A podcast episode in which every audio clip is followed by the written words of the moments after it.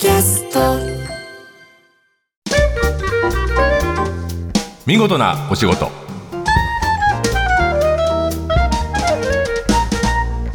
おはようございます。出版社マガジンハウスの編集者西田善太です。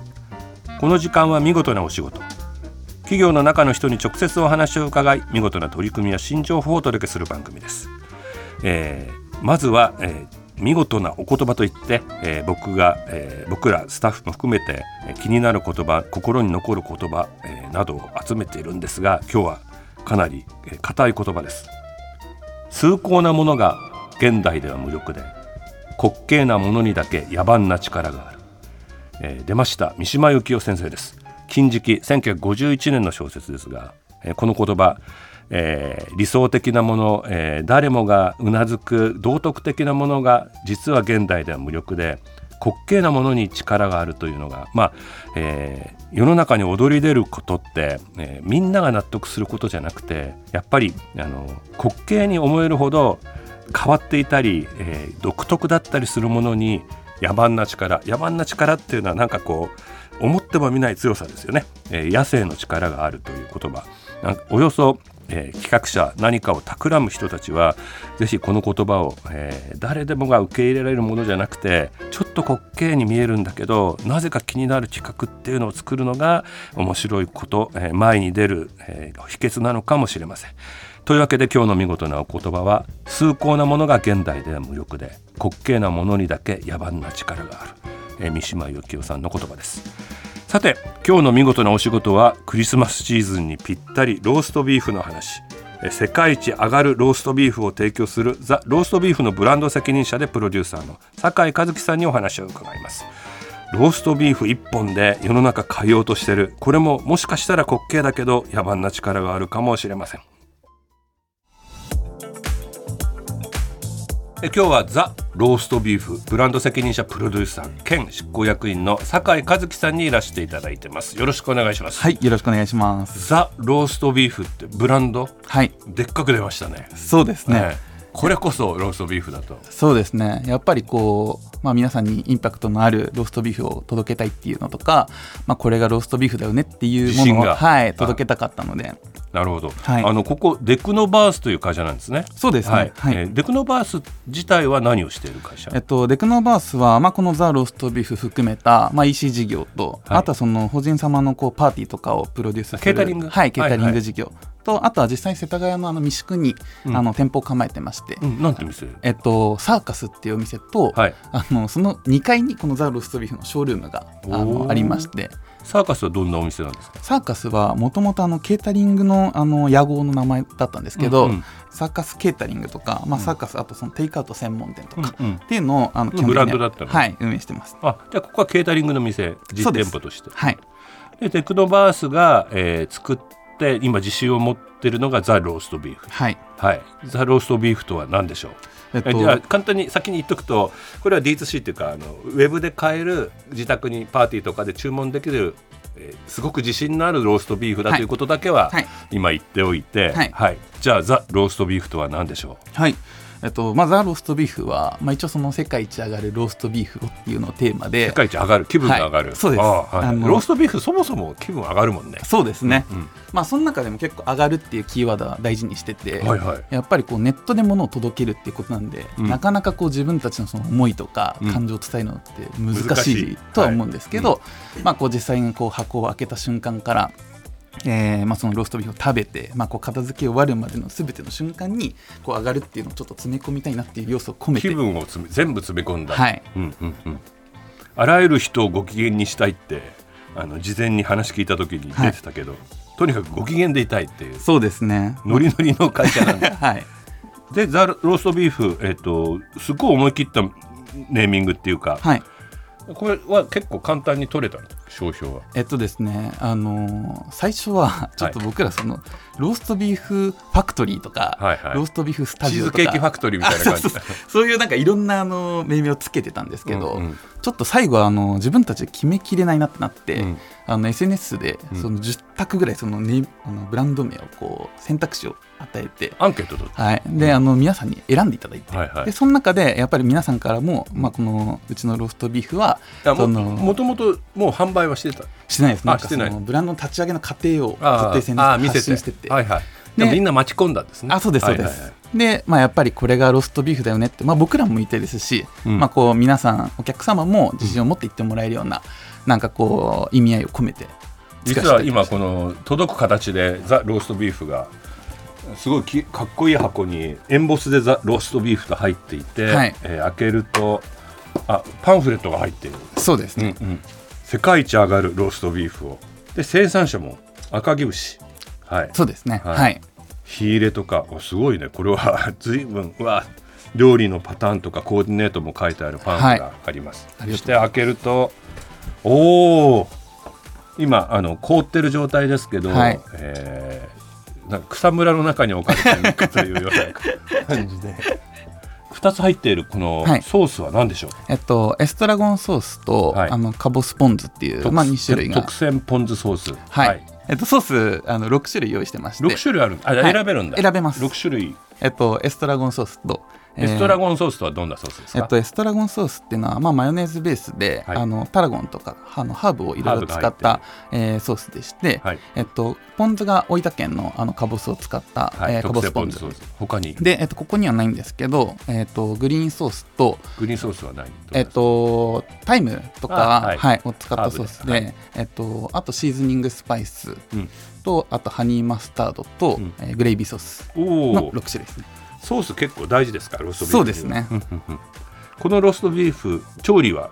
電子レンジでいいってこと、基本的には、うん氷水解凍で、はい、ゆっくりそのドリップを出さずに、うん、解凍してもらって、はい、で最終的に一応フライパンで表面を、まあ、5秒ずつぐらい、うん、焼きをつけていただくと、まあ、香りがやっぱり出てくるので、はい、そこから召し上がっていただくみたいな感じですね、うん、ローストビーフをやろうって決めた理由はケータリングの経験もいろいろあって、はい、パーティーの盛り上げ方ケータリングってすっごい大事じゃないですか、はい、お腹を満たすためというよりは見栄えもしなきゃいけないし、はい、手に取りやすい食事だったりって結構気を使うと思うんだけど、はい、それを経て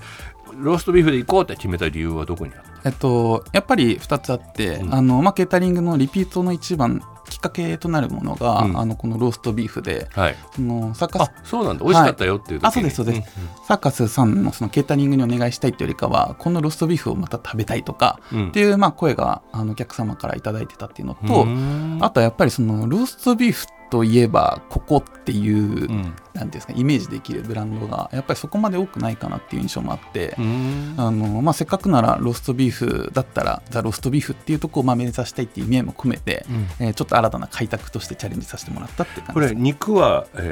使用してる肉工夫はありますか。赤城牛はい、はい、はもともと全然そのオーストラリアの、うん交雑のアルファベットで書く和牛っていうお肉を使ってたんですけど、はいはいはい、うちの代表は、うんまあ、ローストビーフにこだわりが強いんで、うんうん、やっぱり生産者さんだったりとか、まあ、作ってる人たちの顔が見える方がいいと、はい、見えるような仕事をしていきたいっていうところもあって、うん日本で、まあ、全国各地をいろんな畜産農家さんたちをこう自分たちで回って、うん、でいろんな話をして、はい、話をして、うん、でそこでやっぱり畜産農家さんたちの思いだったりとかストーリーをこう全面的に出したいってなったのが、この群馬県の赤城牛だったっていう感じですね。で赤城牛は、まあ、油の融点が低くて油融点つまり溶け出す温度が低いってことですね。そうですね、はいはいで食べた後もその油っぽさがそんなに残らないんでまあ、キレのいい、うんうんうんはい、食べ応えがあるって感じです、ね、ローストビーフそうですねあんまりトロトロしてなくてもいいですよね。そうですカリカリした部分と柔らかさと、うんうんうん、ソースのこだわりもいいよね。そうですね、うん、なんでそんなにローストビーフにこだわりがあったんだろう。やっぱりケータリングしてる時にローストビーフの話をチックに連れてこれは手を抜けないと思っちゃったってことなのかなっていうよりかは代表のその平川は、うん、結構この塊肉をそのテーブルの真ん中に置いて、はいはい、自分でこう切り分けておもてなしするっていうところにすごい憧れを持ってて非常にティピカルなあれですけど映画の中とかでアメリカのガーデンパーティーとかで、はい、まずその男の男主人の店どころ女主人の店どころもあるけど、はい、男主人はローストビーフしかチャンスがないみたいなぐらいですね。そうですね、重くて大きいものをオーブンから出して、はい、みんなに振る舞うっていう、うん、そうですね、うん、なんかシェアって言葉あるじゃないですか、はい、まあ、この情報をシェアします、うん、その元々って僕肉だと思うんですよ。肉を振る舞うって言い方があるでしょ、うんうんうん、なんか肉はなぜかシェアしたくなるもの、美味しかったらっていう、うんうん、イメージがあって特集作ったこともあるんですけど、雑誌で日頃ご自分で、大事にしていることとか、酒井さんが人から言われて心に留めている言葉ってあります？そうですね、仕事している上でね、はい、僕個人的にはこの自分らしさっていう、うん、このらしさってところははいはい、すごく大事にしてて、うん、で逆に一緒に働くメンバーとかにも、うん、こうらしくブランドを作っていこうっていう話はよくするんですけど、うんうん、自分らしい、うん、そうですね、うん、例えば普通にローストビーフをこうネットで販売していくんであれば、うん、まあ、実際こう精肉屋さんだったりとか加工食品屋さんだったりとかいろいろある中で、やっぱり自分がせっかく携わるんだったらこう今まで会社で経験してきたことだったりとか、うん、まあ、自分が生きてきた中ですごくこう、思い出として残っているものをしっかりお客様にも届けていきたいなっていう思いから、まあ、今回この特別な日にとか1年に1回とか、うん、なんかそういうテーマをこのザ・ローストビーフにも埋め込んで展開してるんですけど、うん、それが、酒井一樹らしさになるようにということですね。はい、そうです。僕ね、らしさって言葉すごい好きなんですけど、はい、これなんか東京っぽくないって言い方は結構ディスってると思うの、はい、